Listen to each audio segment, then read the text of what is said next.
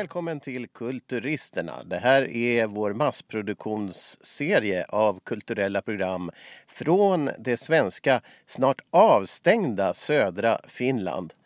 Eh, ja, det är lika mycket finskt också, men eh, just vi pratar mest på svenska här. Om ord och ortnamn och andra företeelser. Och jag heter Henrik Thorsson och är producent, eh, numera podcastproducent, förut tv och film och radioproducent. Men jag har med mig min expert och det är Erik Snellman. Välkommen! Var finns du? Här finns jag. jag befinner mig i Nickby som är centralort i Sibbo som är grannkommun med Helsingfors. Ja, precis. Och fortfarande i Nyland så att ni, har också, ni kommer också bli drabbade av de här avspärrningarna. Jo, men man behöver... Personligen har jag inget större behov inom den närmaste framtiden att åka över landskapsgränser. Så. Nej, och, och, vi, så vi, och vi kan ju fritt träffa varandra också om vi vill. Eh, ja, men det kanske. får vi inte. tills, tills, tills vidare kanske. Ja, men det får vi inte eftersom vi inte får träffa varandra, eller människor. Eh, Eh, så mycket. Men eh, jag ska nämna det att vi hade i ett tidigare avsnitt här pratat om utbildningsministern här, Li Andersson. Ja, vi och vi, det var jag som pratade om. Li Andersson är undervisningsminister på undervisningsministeriet. Det ligger några kvarter härifrån. Jag använder begrepp som man använder i Sverige så det blev lite fel där. Eh, sen pratar vi om Sotilas polis är också. Alltså soldatpolisen eller krig, krigspolisen kanske vi ska säga. SOTA, krig. No, militärpolis. Ja, militärpolisen heter det. Och faktum mm. är att eh, vi har sett bilder i tidningen av eh, just sån polis som medverkar i avspärrningar nu sen vi gjorde senaste avsnittet. Så det kan mycket väl hända att just sådana används. Vi diskuterade det förra avsnittet. Men eh, om polisen behöver den förstärkningen, det är ju inte heller klart. Men det skulle då kunna vara de som håller till här nere på gatan, militärpolisen. Men apropå det här med militärpoliser och avspärrningar så på dagens tidning så såg jag ju en bild från Italien där det stod soldater med k-pistar som vaktar att folk inte går över den här karantänsgränsen och det är ju ganska häftigt. Det, det tror jag inte att kan, kan ske här hos oss. Nej, nej det, det är ju där det börjar bli väldigt konstigt. I, i, visserligen i, i vakten, vakten här nere vid, vid presidentens slott har ju också vapen. Jo, men uh, inga kulor. Nej, Ja, det hade vi när vi vaktade kungen. Men, ja. Eh, jag vaktade kungen på hans hem Drottningholm, men han var aldrig där. Mm. Så det var, jag vet inte vad vi vaktade, men det var, det var hårda bud. Men i alla fall, eh, vi ska säga så här att vi ska nu få tala med Rico Eklund faktiskt nu strax. Och, eh, och nu så har vi möjligheten att få tala med en eh, av de gäster som vi har haft i Folk i Finland tidigare. Det är en intervju från i, som lades upp i höstas som Rico Eklund var med i och det är honom som vi nu har fått med oss. Hallå Rico! Hej hej! Och att... du, du befinner dig långt ifrån centrum, eller? Ja, det beror på vad man anser vara centrum av någonting. Ja, precis. Skulle det ha varit för några hundra år sedan skulle jag inte alls ha varit perifert utan tvärtom i centrum. Nämligen i ah. ytterskärgården. Alldeles bra. Det brukar vi prata om Erik och jag om att eh, på den tiden när båtarna var det viktigaste eh, mellan Sverige och Finland till exempel så var just din trakt den närmaste. Precis, alltså det här gamla, vad heter det, itinariet, alltså det här gamla sjöleden från, från Danmark uppåt. Den här första som man känner till så den gick ju här alldeles nära där jag befinner mig nu, alltså i Nagu yttre skärgård. Just det, och då ska vi säga var ligger det alltså i förhållande till Åbo till exempel? No, det är nog ganska rakt söderut från Åbo eller lite mot sydväst ska vi säga. Just det. Så det här, jag befinner mig ganska exakt mellan Stockholm och Helsingfors, ungefär halvvägs. Just det, då är du verkligen i mitten. Mm. Eh, själv ja. sitter jag i en bil eh, i Kronohagen. Eh, eftersom vi har en liten lägenhet så gör jag mina poddar i bilen här nere. Och eh, det är här kring ministrarna som åker förbi i sina svarta bilar och planerar att stänga av hela det här området. Och Erik Snellman, du är i Sibbo. Ja, jag sitter i en villa i Nickby i Sibbo.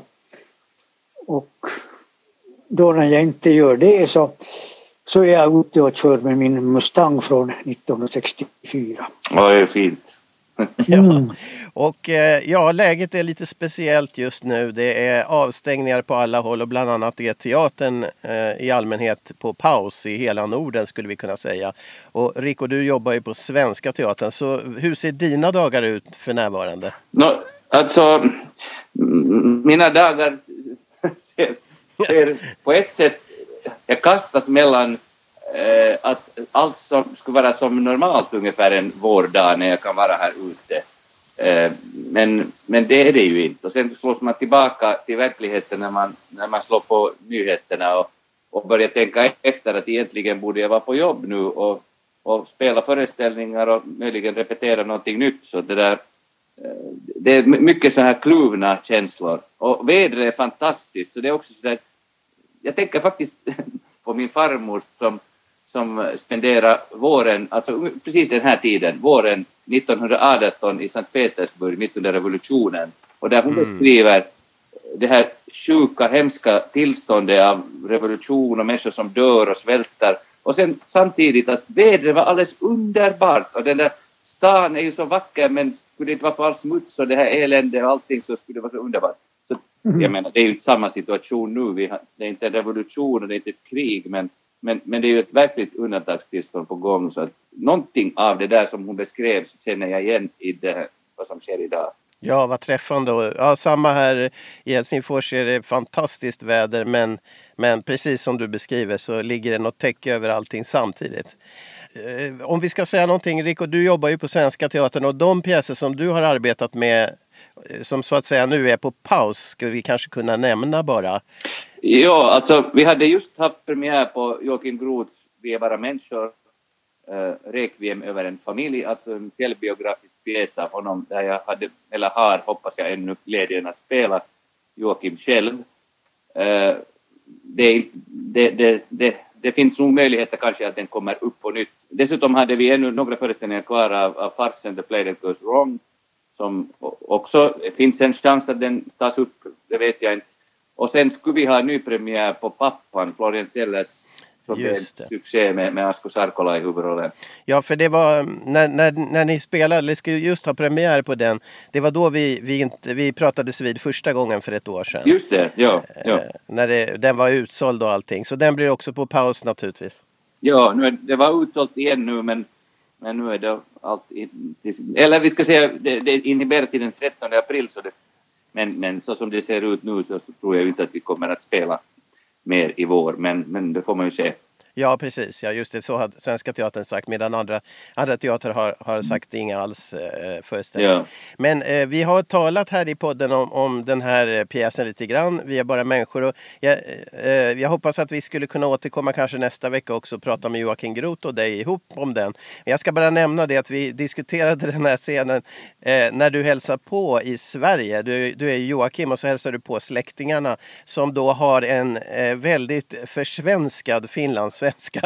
Eh, och, för mig är det här så otroligt komiskt. Jag tycker det är något av det roligaste jag vet när ni, ni här i Finland eh, pratar som vi i Sverige. Och, och både liksom satiriskt men också...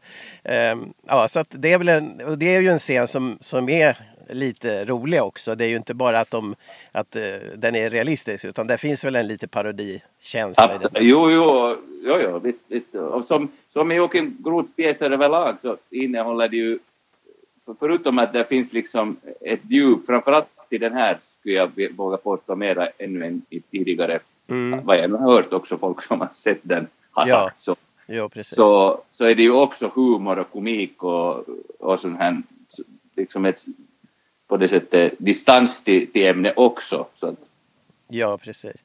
Ja, men vad, vad, eh, det här med teater, eh, vi, vi, eller vi ska gå in på och prata lite om ortnamn för det brukar vi göra. Erik brukar hjälpa oss med det. Vi ska titta lite på där du är och så här. Men innan dess så har vi, ska jag säga, vi har också avhandlat då det här med teaterhögskola. Eh, vi alla tre här nämligen har, har sökt teaterhögskolan och eh, motsvarande i våra länder. Eh, Erik som dramaturg, eh, regissör och, jag, och, och vi två då som skådespelare. Ehm, och eh, hur var det för dig när du sökte? Fanns, det, fanns Jukko Turka då med på banan? Eller när du gick menar jag?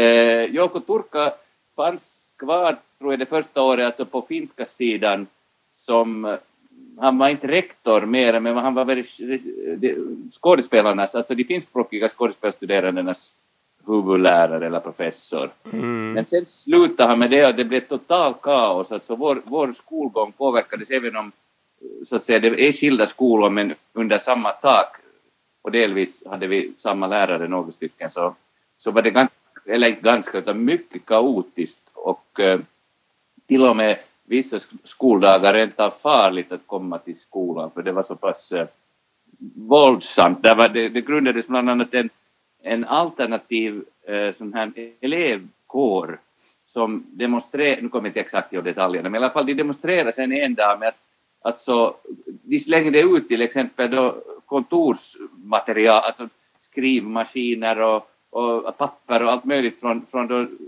alltså lärarrummet och olika kansli och ut genom fönstret så och de fönster krossade så det var liksom riktigt anarki. Och, och sen var vi svenskspråkiga där försökte studera på vidare och, och höll på med våra små uppvärmningar och, och sådär. Det var, det var lite häftigare tag där på den finskspråkiga sidan. Ja, ni var lite mer, mindre revolutionära då eller? Vi, vi var definitivt mindre revolutionära, ja. Okay. Jag tyckte att vi skulle vilja studera i lugn och ro bara. Men det måste väl ha varit ungefär den tiden som du sökte dit till eh, Erik också. Du berättade ju att Jukko Turka till och med sa någonting till dig. Ja, alltså jag var inte med om något revolutionärt där men jag sökte in till dramaturgilinjen och då fanns där liksom ingen indelning i finskt och svenskt. Men eh, Outi Nyteja som var en av primusmotorerna där, hon var väldigt mån om att, eller hon ville ha också någon svenskspråkig studerande med. Och jag och Turka var inte längre rektor, jag tror att det var Marianne Möller som var... Hon var, T, hon var TF-rektor, ja. Outi Nytaja var ju också en kort tid rektor. Just, okej. Okay. Men, men dels så fanns ju Jouko Turkas ande över det hela på något sätt och han gick nog omkring där själv också i sin tränings överallt tillsammans med den här Jukka Parviainen Jussi, Jussi Parviainen. Jussi Parviainen, förlåt. Och, och det där och, och uh, han höll så här, den här alltså Turkka höll så här fysiska träningar åt oss. Man skulle träna samspel och man skulle överhuvudtaget utmattas. Man skulle göra så många armhävningar att man inte mera kunde göra någonting med sina armar den dagen och, och vi sprang upp och ner i, i trappor. I trapporna, och ja. Och folk svimma och grät och det var ett, Nej, det... sätt och vis ett elände. Och så var det meningen alltså att man ur denna fysiska, vad vi nu kallar det, fysiska, ja. ett, mm, ett slags fylla kan man väl kalla det också, att, man, att det skulle liksom göra en till en bättre skribent. Och jag minns att jag, när jag någon gång ifrågasatte Turka där så, så han hade ett sånt ganska elakt sätt att stirra på folk. Man blev nästan rädd när han tittade in i ögonen och han sa att visserligen på finska men i alla fall att vad är det för en dramaturg som inte kan ge på käften åt sina skådespelare? Ja. Mm, det, låter, det, låter, det låter mycket bekant, alltså hela det där, just det här alltså att genom utmattning liksom bli äkta eller sann i sitt Någonting sånt, Det är det för skådespelarna i högsta mm. grad. Och, men vi höll ju då inte på, men vi såg ju det här när de, och hörde, när de, och sen det här hor, horkateatern här när man liksom blåsa och, och, och blev så slut att man liksom, att det inte fanns på det sättet någon kontroll men och för mm. vissa skåde, eller blivande skådespelare kunde det fungera på något sätt som fattade vad man kunde ta ut av det men för, för de flesta och väldigt många var det ju mycket traumatiserande och, och liksom direkt skadligt alltså. Den där ja. Alltså idag skulle inte de här metoderna överhuvudtaget gå igenom. Alltså det, det finns mm. inte, framförallt nu i den här metoo-revolutionen, så det, det, det sättet och också vissa andra aspekter, det gäller just ska vi säga metoo-aspekter. Det, det fanns liksom inte ett ifrågasättande av det. Mm, tydligen inte, ja. Och dessutom så, det var inte bara då när Turka tvingade oss att göra de här sakerna som vi gjorde det, utan det fanns många av mina medsökanden som om det blev en liten paus någonstans så fortsatte de att göra de här eh, rörelserna så att de säkert skulle vara andfådda och svettiga sen när de nästa gång skulle in inför torka. Men hur var det på den svenska delen? Var den också ganska relativt fysisk skulle du säga? Uh, nej, det skulle jag inte. Alltså klart vi hade en hel del, jag menar det, visst är fysiken där otroligt viktig men, men det var inte på, alls på samma sätt så där över uh, poängterad eller vad ska vi säga understruken som på, på den finskspråkiga sidan. Mm. Att där var det riktigt extremt sådär. Jag minns när jag började på Teaterhögskolan så fanns det flera faktiskt som kommenterade åt mig Ah, ja, jag hörde du kom in på Teaterhögskolan, ska du bli kommunist nu? Ja, just det. alltså det var, för 70-talet hade varit så starkt och slutet av 60-talet så starkt politiserat överlag förstås i samhället, men Teaterhögskolan var ju, eller Teaterskolan som det hette fram till 79, Eh, så var jättestarkt eh, politiserat till vänster. Mm. Eh, så, att, så och det satt liksom kvar så där i folks... En, förstås en del lärare som, som var kvar från den tiden men, men, men också i, framförallt i hur folk utifrån förhöll sig till skolan. Så där. Så. Ja. Ja, i Sverige var ju den skola jag gick i Göteborg stämplad som absolut den politiska. Även om jag gick då på 90-talet så var det ju fortfarande kvar också där. Och... Ja det året som jag sökte in där så då var det jättepopulärt alltså. Det var ju, jag tror att det var typ tusen människor som hade sökt till dramaturgilinjen. Sen valde man hundra av dem och sen höll vi på en vecka och det föll då bort typer hela tiden. Och från början så var det väl liksom typ 50-50 mellan kvinnor och män. Men det var ju de tre som sen blev valda till sist var ju alla, alla män. Ja. Och det, det kanske säger någonting det också. Men det har också varit på, på skådespelarlinjen liksom en mycket länge en överrepresentation också för att det då ansågs att det finns liksom mera roller för män. Så man, det var liksom ofta så där, till exempel vår kurs som togs in, vi var från början tolv, så var vi väl, var det sju män och fem kvinnor tror jag kursen efter oss så var det väl alltså bara två tjejer och, och var det nio killar eller något sånt här. Så det har inte varit någon sån där... Det där har man ju blivit mycket mer medveten om sen men så var det. Ja, vad intressant. Eh, vi ska prata mer om teater hoppas jag längre fram. Eh, men vi måste nu få möjlighet att eh, säga någonting om den plats där du befinner dig Rico och också någonting om vad det heter.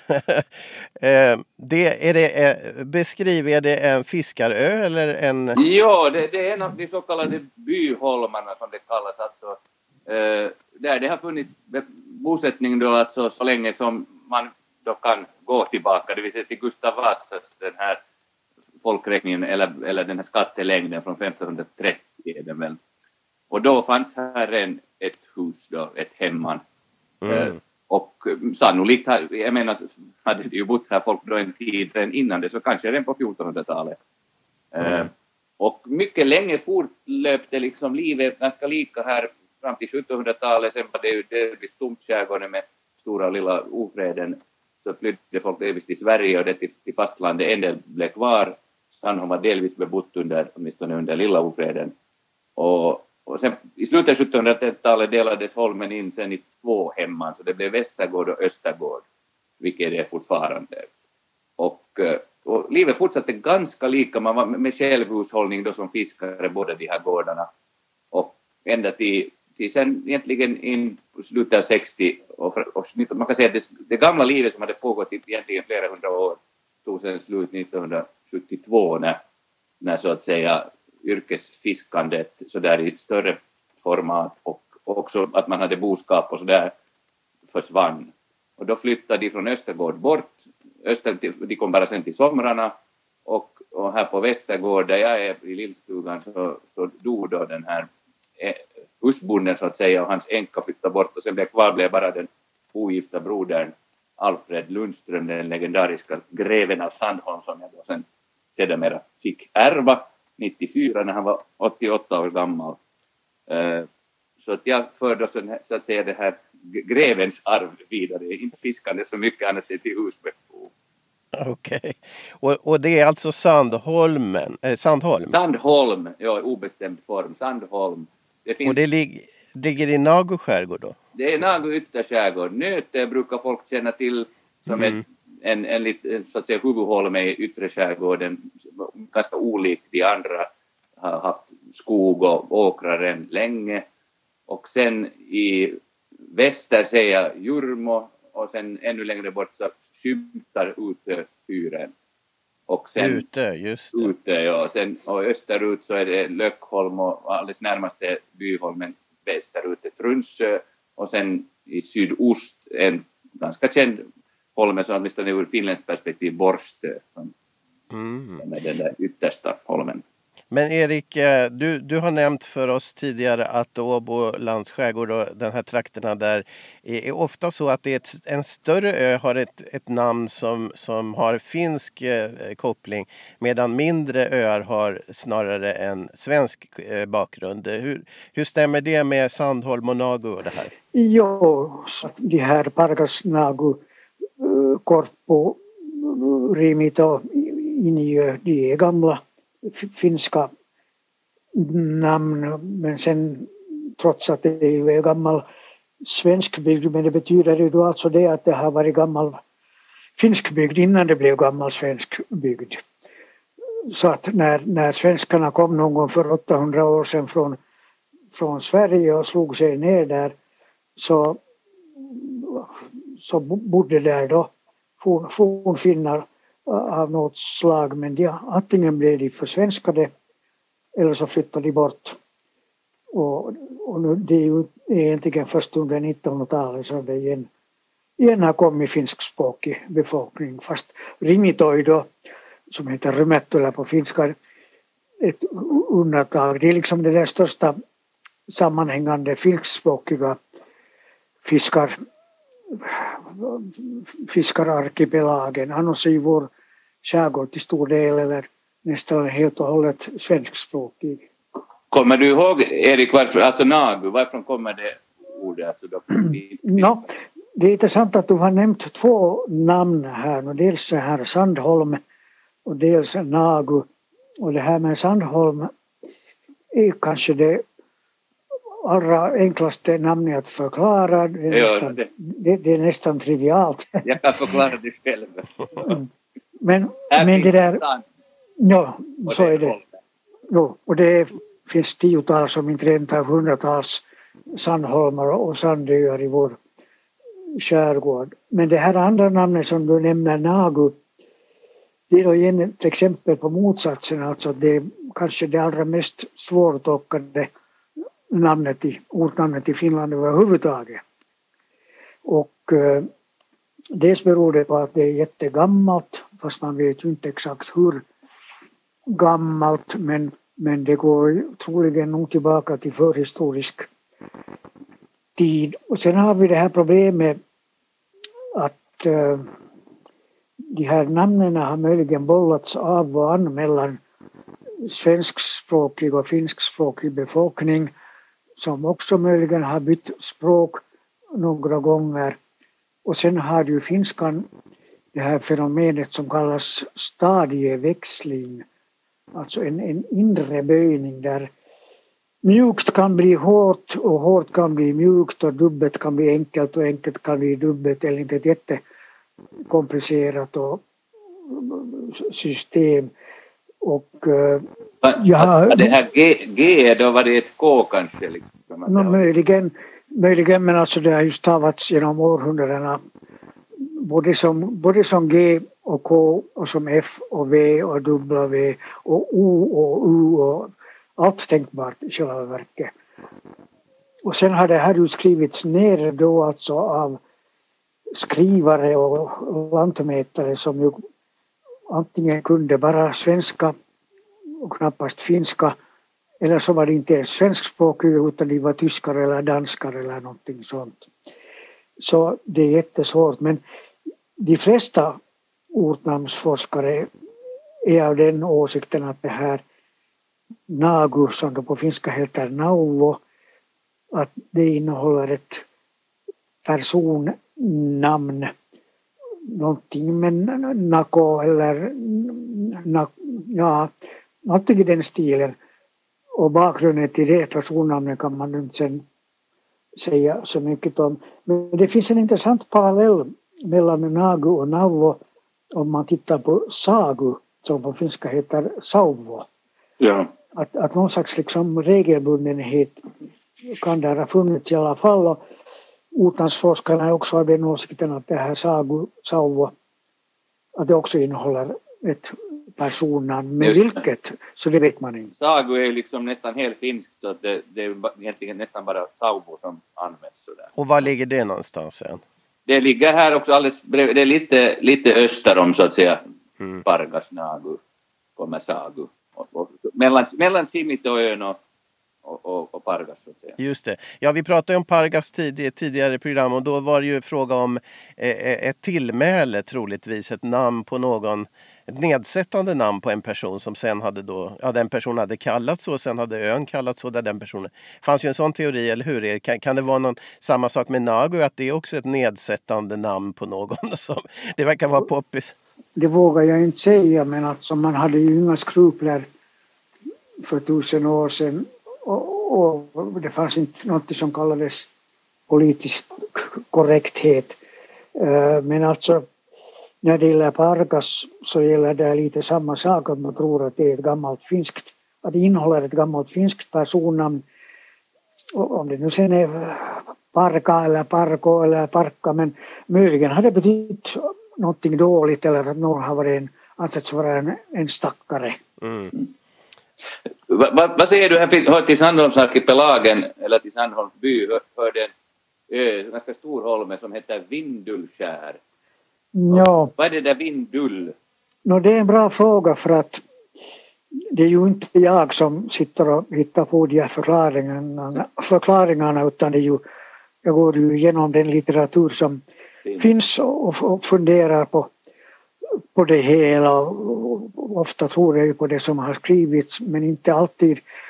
Och det där, eh, det är inte alls vanligt med ortnamn varken i Finland eller i Sverige där, där de börjar på vind.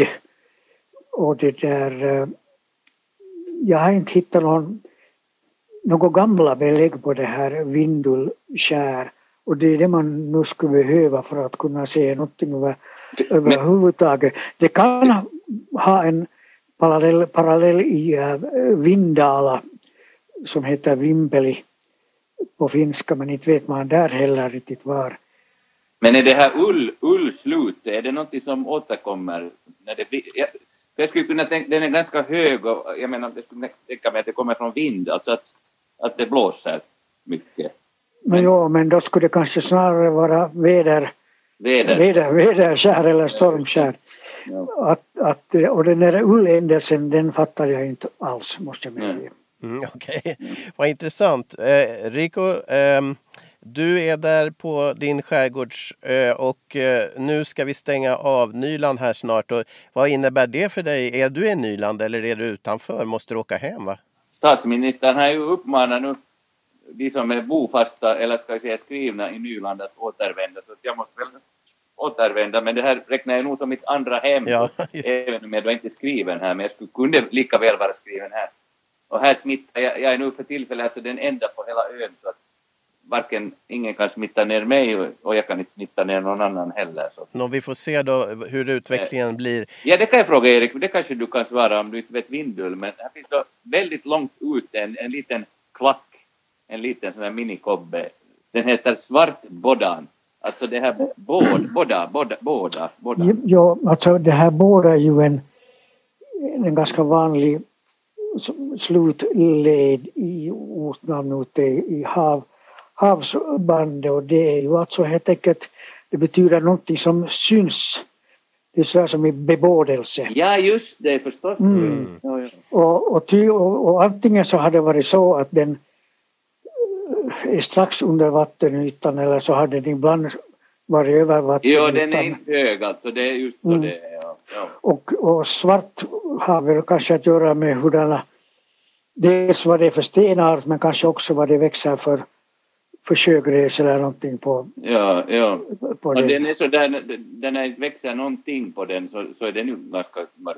Så. Ja, just ja. det. Jo, man känner igen Boddan finns i Österbotten också. Jag undrar om inte till och med en av Topelius öar där uppe heter just någonting med Boddan. Det får jag kolla upp. Eh, så det, det, är ett namn vi känner igen. Men ja, det finns också i Sverige kanske möjligtvis, Erik? Jo, jo, mm. visst. Ja. Men vi gör så här att vi eh, här från Kronohagens gatan i Mariegatan och från min bil så avrundar vi den här, det här samtalet den här gången. Och så återkommer vi kanske efter helgen och då är eventuellt Joakim Groth också med oss. Eh, så pratar vi med honom om, om vi får till det. Och tusen tack Eh, Rico, vi får se var vi hittar dig då. Är du på ön eller är du i stan? Vi får se. Men vi tackar dig så mycket för din medverkan idag i alla fall. Tack så mycket. Det var trevligt. Det var trevligt. Ja. Då är vi tillbaka i Kulturisterna. Men det är ju, det är ju roligt med Rico för han är ju intresserad av historia, ortnamn. Mm. Han passar ju, han är, vi har förut sagt att han är den mest folkkära skådisen i Finland svensk-Finland. Men är han möjligtvis också en kulturist? Mm, det tycker jag ju nog. Alltså han, ja. Har du någon gång varit i hans trakter där han satt nu? Jo, jo. på Sandholm? Har du varit på Sandholm till och med? Nej, det tror jag inte. Men jag har ju nog från mitten av 80-talet och hela 90-talet tuffat omkring i, med min båt där i, i det, jag har varit överallt i, i den No, ja, jag har inte varit upp till Vasa med egen båt men... Men i, i Nagötrakten har du varit av van i alla fall? Jo, jo. Jo, jo. Med din gamla puttputtbåt? Mm. Men ja, det här var trevligt och vi har prövat alltså att ta med en gäst i Kulturisterna och det visade sig vara en riktig kulturist faktiskt också. Så att nu blev vi tre kulturister en stund. Och det var helt fantastiskt. Så därför kommer vi att göra om det här inom kort. Men vi ska inte lämna någonting osagt eh, här från eh, Kronohagen och Mariegatan där jag sitter. Där parkeringsvakterna har åkt omkring som getingar. Eh, och då, de kanske kunde använda parkeringsvakterna där till de här avgränsningarna. För de verkar så otroligt energiska och stå där. Det skulle vara, placera ut dem utanför stan tack. Eh, I alla fall, eh, vi ska inte lämna någonting osagt utan vi ska också ta ett namn idag som handlar om en av de 30 byarna i Helsingfors. Det vi brukar göra. Och det är alltså en by som fanns här en gång i tiden och som nu har givit namn till en stadsdel. Eller hur Erik? Och vi skulle ta Hertonäs, var det inte så? Ja, Hertonäs finns ett stycke öster om Helsingfors centrum inte speciellt långt borta men i alla fall ungefär så långt som man nu orkar gå om man är riktigt hurtbulle. och uh, om man går till gamla källor så ser man att där står Hertugenäs. Och uh, det är forskarna ganska eniga om att det är någon Alltså det här innehåller ordet hertig, jo, men det behöver inte nödvändigtvis vara så att där har bott en riktig hertig. Utan snarare så att det var någon som kallades hertig. Antingen som, som, som ett status binamn eller sen någonting ironiskt. det är inte heller omöjligt. Men alltså det här namnet finns belagt flera gånger från 1400 och 1500-talet. Alltså det att man kan heta hertig. eller det skrevs ofta sen då hertug eller någonting sånt. Och från den här hertugformen så har då finsk, i finskspråkiga bildat formen herttoniemi. Och, och där, så länge jag kommer ihåg så har det alltid funnits en krog där, en pub som heter Herttua som alltså då betyder hertig. Mm. Så att den här hertigen mår, mår, lever och mår bra i, i, i de här namnen. Men annars är han nog död för sen 500 år tillbaka. Så att ingen riktig hertig men eh, när vi pratar Troligen med... inte. Ja, troligen inte. Men Rico Eklund hade ju ärvt sitt ställe av en riktig hertig, eller inte heller en riktig hertig kanske han kallades för. Kanske det var greven av Sandholm. Det finns väl en skillnad på hertigar och grevar? Jo. En, en hertig är kanske släkt med kungen på annat sätt eller? Vad man nu avsåg med hertig på 1400-talet så det är nog riktigt, det är inte riktigt mitt område i själva verket. Men eh, men namnet kommer i alla fall, namnet på stadsdelen kommer därifrån och där finns också två väldigt fina gamla herrgårdar, Hertonäs gård och Brände gård. Och eh, sen är det ett väldigt populärt bostadsområde just nu för att med metro så kommer man ju in till centrum på, på typ fem minuter och ändå där alltså vatten på nästan på alla sidor och det är ganska sådär halvlantligt egentligen. Så det är alldeles i, i kanten av Brändö då? Det är, ja, alltså om man från Helsingfors tar metron österut så kommer man först till Brändö och följande station är Hertonäs. Just det. Ja, intressant. Hertonäs, alltså från Hertig och eh, eh, ligger öster om centrum. Vi kommer att kartlägga fler stadsdelar och gamla byar eh, med, eh, längre fram. Men det här var dagens program och vi hoppas att du vill lyssna på oss igen. Och dessutom så kan du hitta gamla program på totalmedia.com. Total med TH totalmedia.com. Och där finns också de intervjuer som görs inom ramen för Folk i Finland. Där hittar du bland annat intervjun med Rico Eklund eh, som gjordes för ett år sedan.